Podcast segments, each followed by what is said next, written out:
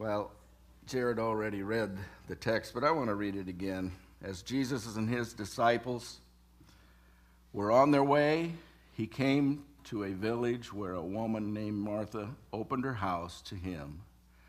She had a sister called Mary who sat at the Lord's feet listening to what he said. But Martha was distracted by all the preparations that had to be made.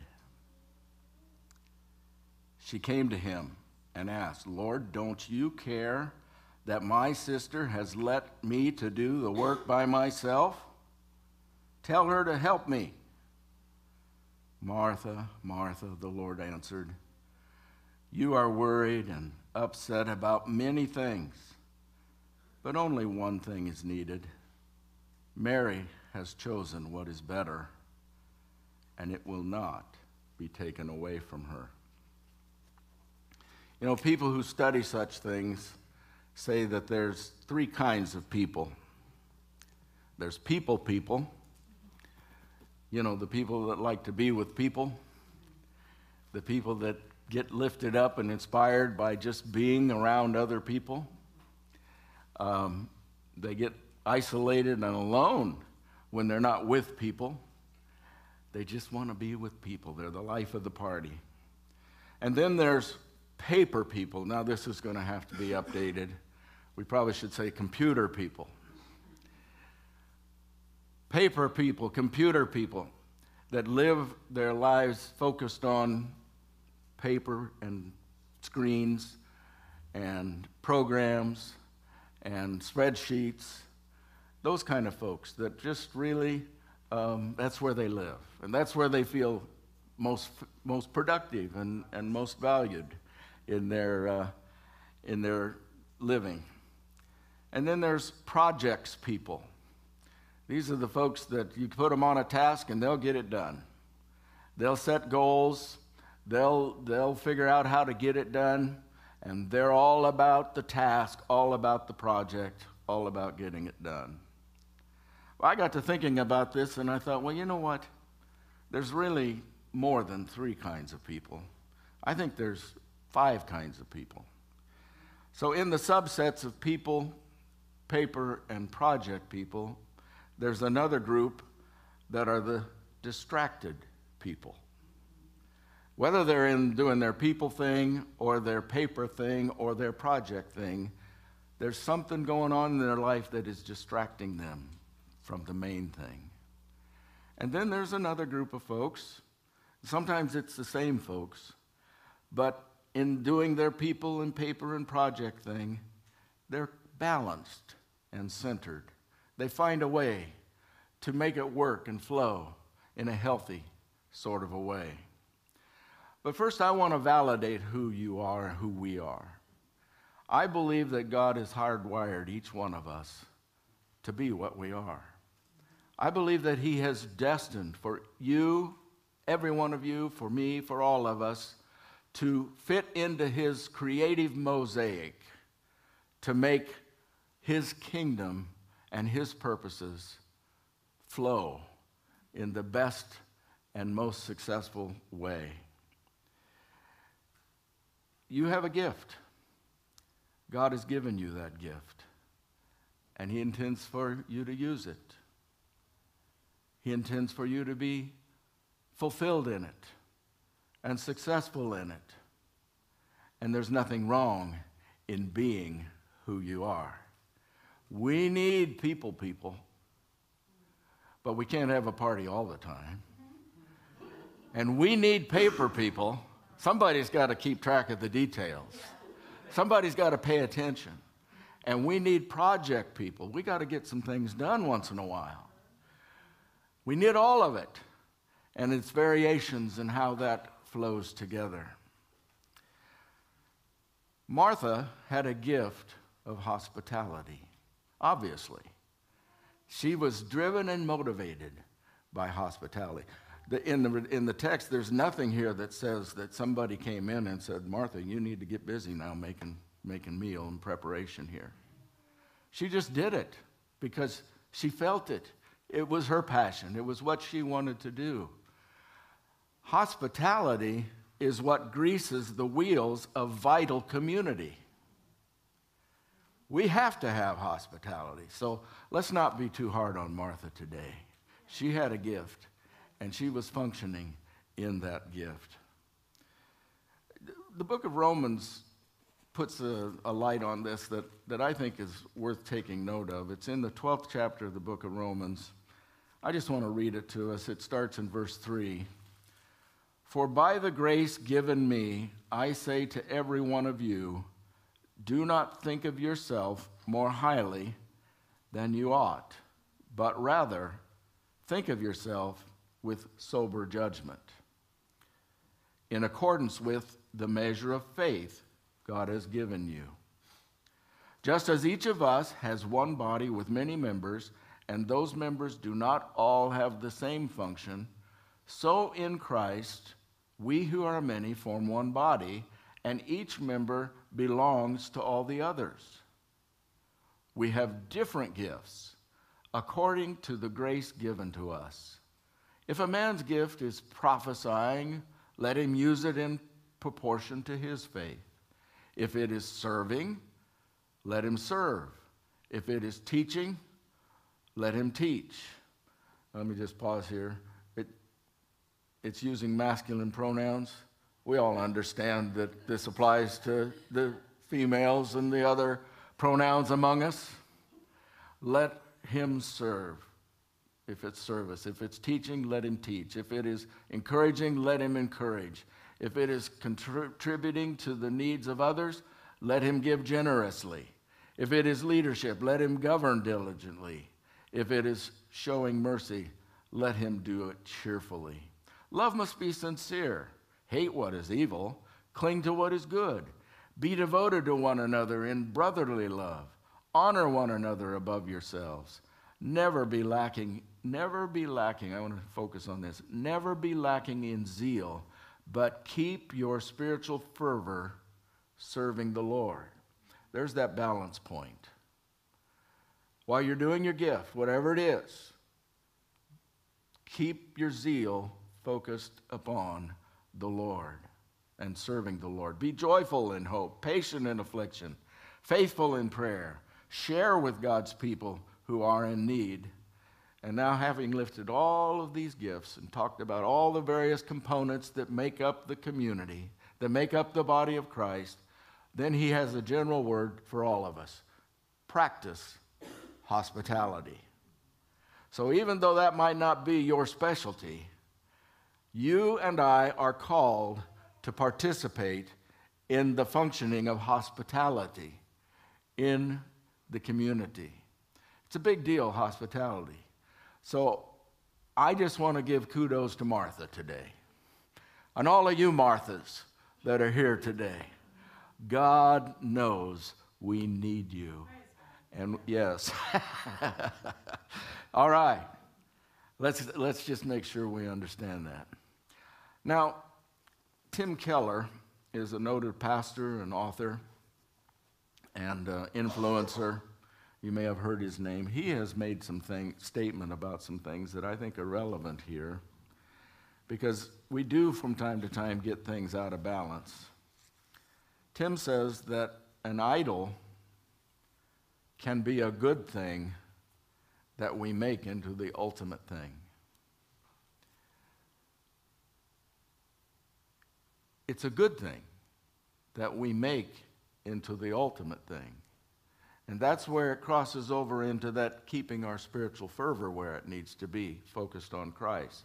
It begins to get in the way of that. He also said some other things. Pastor Brent uh, shared this with me. He, he says, um, An idol is something we cannot live without. We must have it. Therefore, it drives us to break rules we once honored to harm others even ourselves, in order to get it. I've got this on my mind. I want this to be the way it is, and I'm going to run over some people to get it done. Idol. Anything in life can serve as an idol or a counterfeit God. Anything can serve as a counterfeit God, especially the very best things in life. If I don't keep the balance between my spiritual fervor focused on Christ and I use my talent, my gift, my ability, God given, to become predominant in everything and to push down Jesus in importance in my life, then I've got an idol problem.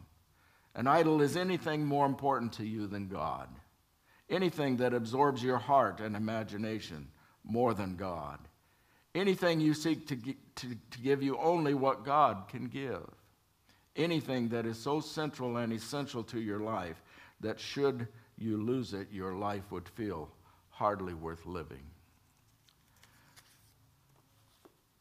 One of the things that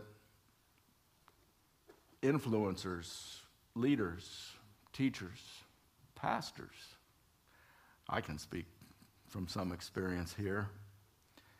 It's a trap that often they fall into, and that is the need for the pat on the back, the searching for significance in the approval of others. And that can become an idol, that can become a trap. And we hear over and over again about these pastors in prominent churches that are falling, uh, that have, have had sexual um, abuse allegations against them, that have, uh, have failed in their leadership. That's a classic example of how success and the giving the priority to one's uh, life to the achievement of their significance in the functioning of their gift and the quest for approval and applause, that's an example of how that idol can get in and really cause havoc in our own lives and in the lives of others. We must be careful. So, how do we know whether we're having an issue here? Well, first of all, we don't want to be like Martha in this regard. I, I, I want to take a little aside trip here. We spent a couple years in Mexico as missionaries, and we took some training ahead of time before we went down there, and we learned about the dynamics of cross cultural communication between Americans, North Americans, and Latinos or Mexicans, and the way that we handle uh, schedule and relationships. There's a huge difference. And what they taught us was that in Mexico, among most Latinos, the relationship is the most important, not the schedule. So here's how it works little Maria, she gets up in the morning, and as is often the case down there, they, they buy their food, their groceries daily for what they're going to have today their tortillas, their fruit. They'll either go to the little tienda, the little store down the block, or they'll go to one of the uh, tianguis, uh, the little fruit markets, the little farmers markets that set up.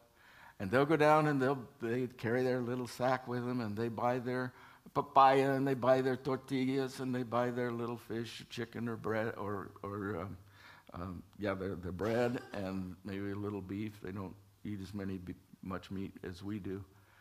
And they take it home and they cook it fresh. But on the way to the tianguis, to the tienda, Mar- Maria bumps into um, another Maria. There's a lot of them down there. and they, they're neighbors and they haven't seen each other for a while.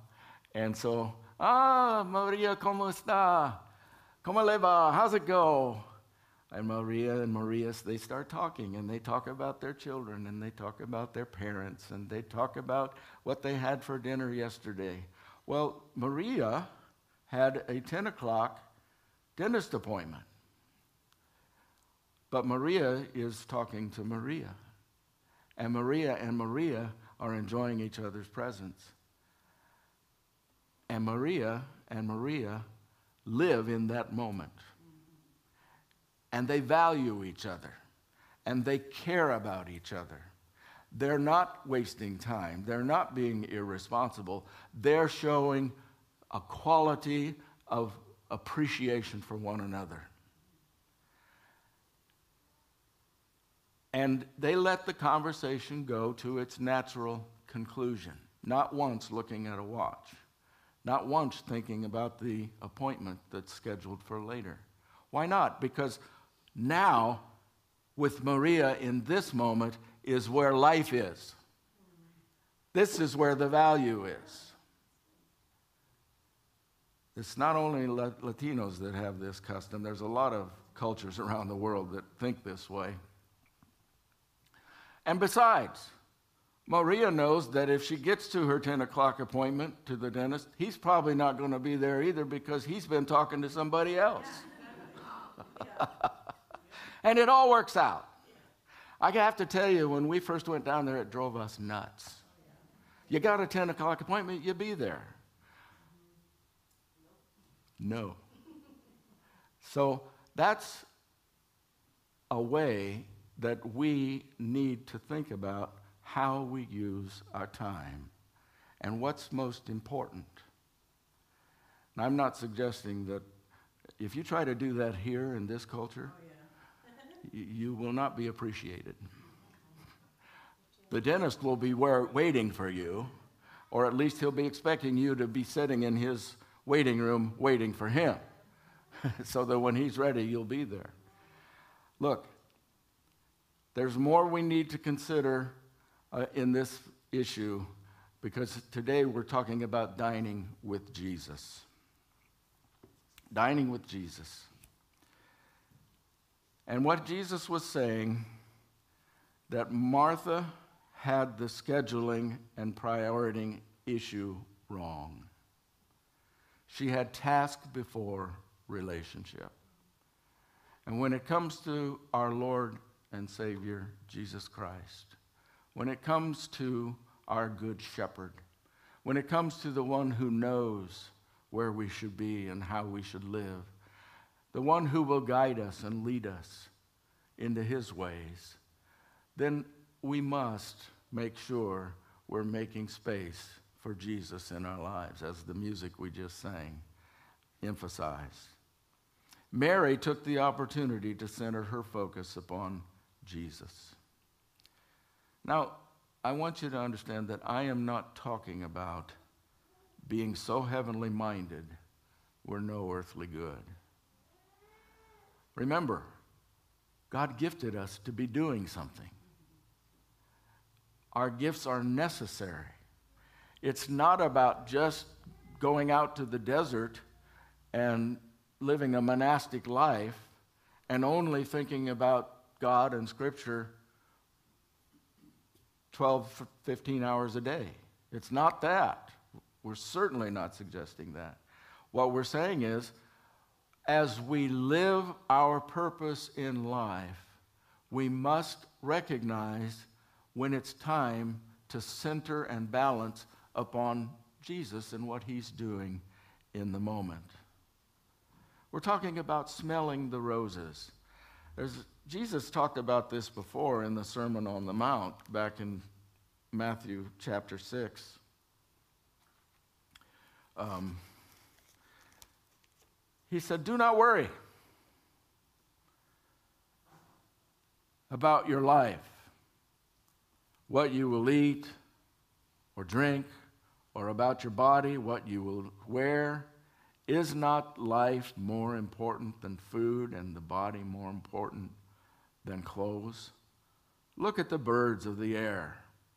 They do not sow or reap or store away in barns, and yet your heavenly Father feeds them. Now he said, Look at the birds of the air. You know what you have to do to look at the birds? You got to look up. He was saying, in your busyness, in your distraction, in your worry, you got to pause and look up and take notice of the birds, take notice of creation. Because in taking notice of creation, you'll be taking notice of the Creator.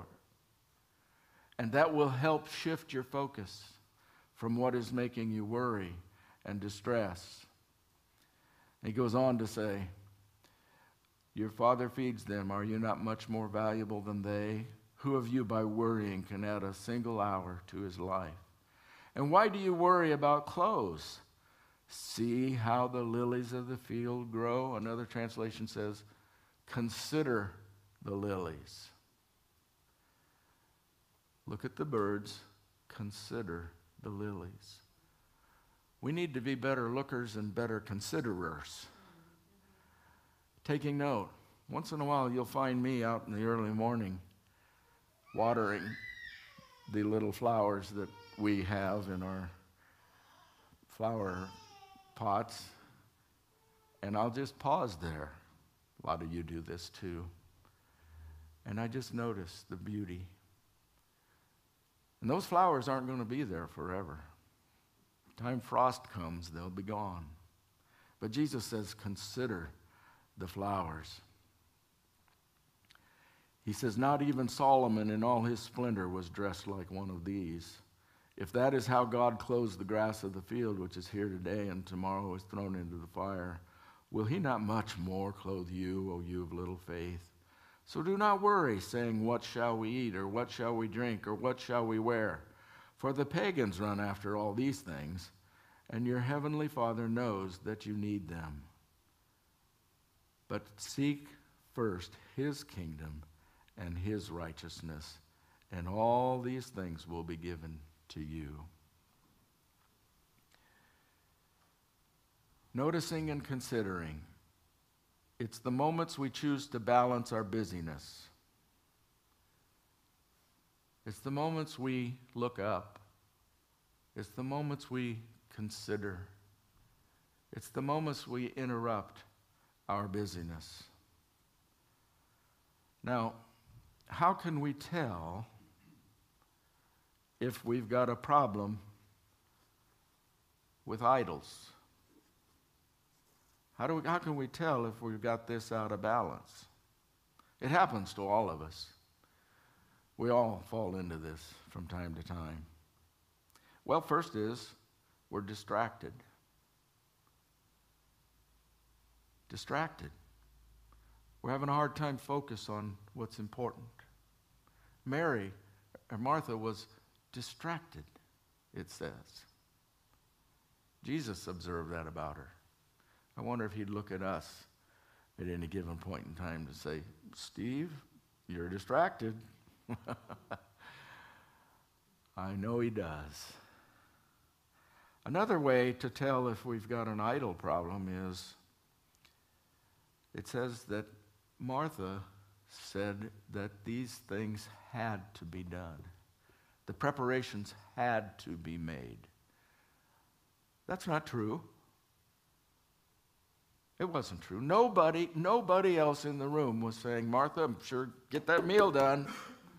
Hurry up, we're hungry. It didn't have to be done then. I mean, they, they lived life. They ate every day. It got done eventually. It did not have to be done right then. But she felt that. Why? Because her valuing of her gift was out of balance. And she thought her significance in that moment was more important than what really was. And she was distracted and distressed in that. And that's tied into that performance orientation I talked about earlier. And here's a real telltale sign when it begins to manifest in agitation and criticism of others. Did you see what Martha did? She said to Jesus, Lord, don't you care? I mean, of all the nerve, she's throwing shade on Jesus. Lord, don't you care that my sister, my sister, my little sister, my little spoiled brat sister, isn't doing what she's supposed to be doing? Don't you care? If we find ourselves in agitation toward others, in criticism toward others, worked up and distressed and distracted, then we've probably got an idol that's taken up residence in a shelf in our heart. It's driving the agenda. It's messing with us in our spiritual zeal, in what needs to be most important. So we're going to just bring this down to simplicity right now. We all, there's nothing profound here. We all get this. I mean, we really could have dismissed after our sister gave us the little talk about not in church, not when Jesus is in the room. You're all here because you wanted to give Jesus a central place in your life. Okay, we're here. Jesus is here. So we're going to sit at his feet. And that's the way I want to wrap up today. I'm going to ask the worship team to come up here and get ready. And as they do, I want to invite each of you to focus on this slide. We've got a slide coming up here. We're going to do what, we, what I call pause and pray. And I want you to think with me what this says. As I enter into prayer now, I pause to be still. Just let that settle in. I pause to be still. That's the same thing as looking at the birds, considering the flowers.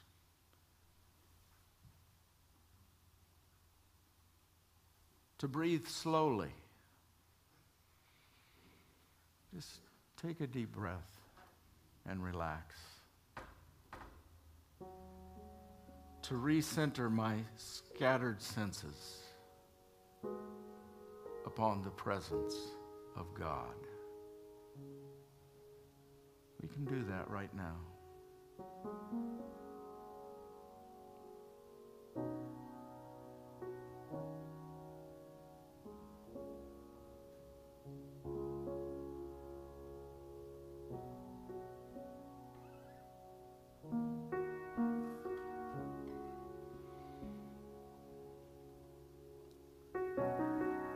Just release that heaviness.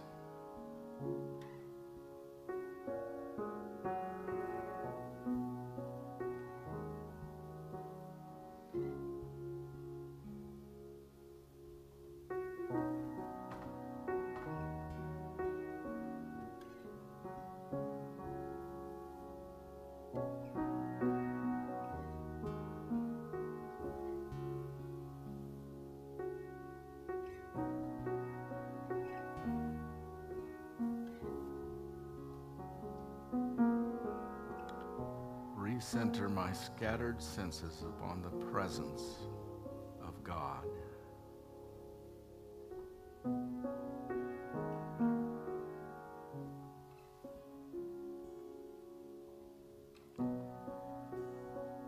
And then I think it would be good if we surrender and seek. Seek God, seek awareness of His presence. We can pray this Lord, I'm worried and distracted about, and you fill in the blank for yourself. We all have cares, we all have stuff going on in our lives.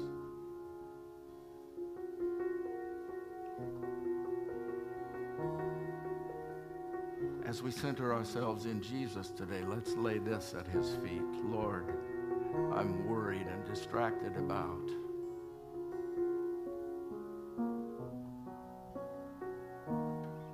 Maybe you're sitting with someone who you're sharing a burden with.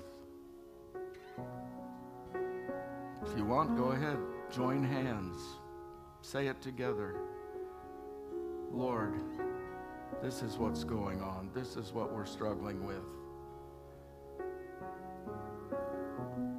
Sickness brokenness, pressure.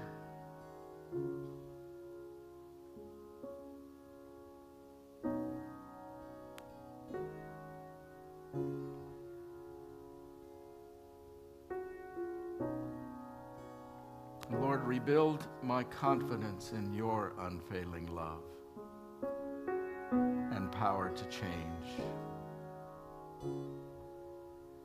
Right now, Lord, there's nothing more important than to see you and your love for me and your power to change what has been distracting me, to change me.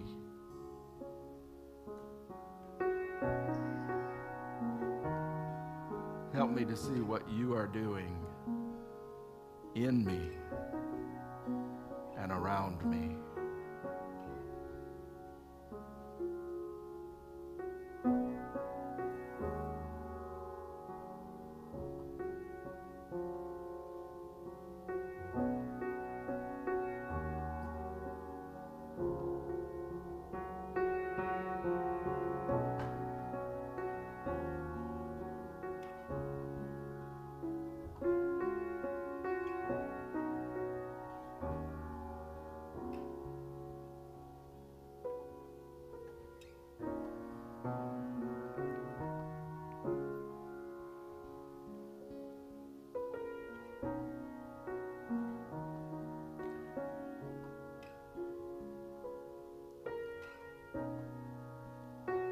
And I would like to have everyone stand with me.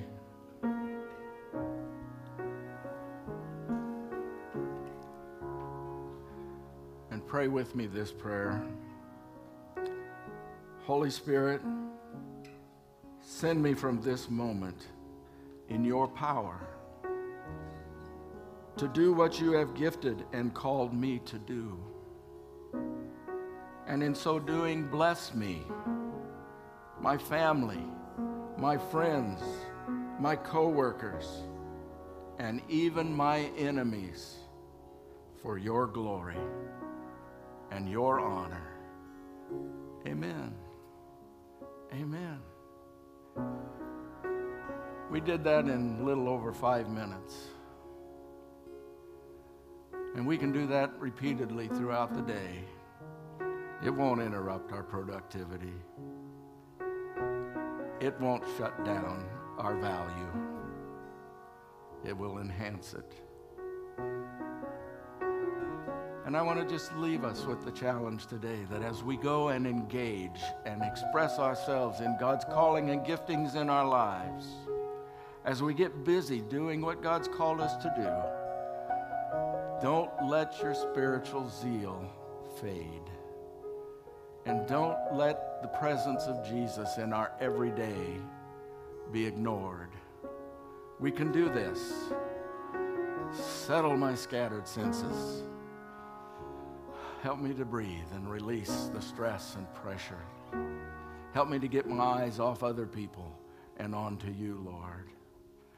And help me to engage in your power and strength. Amen.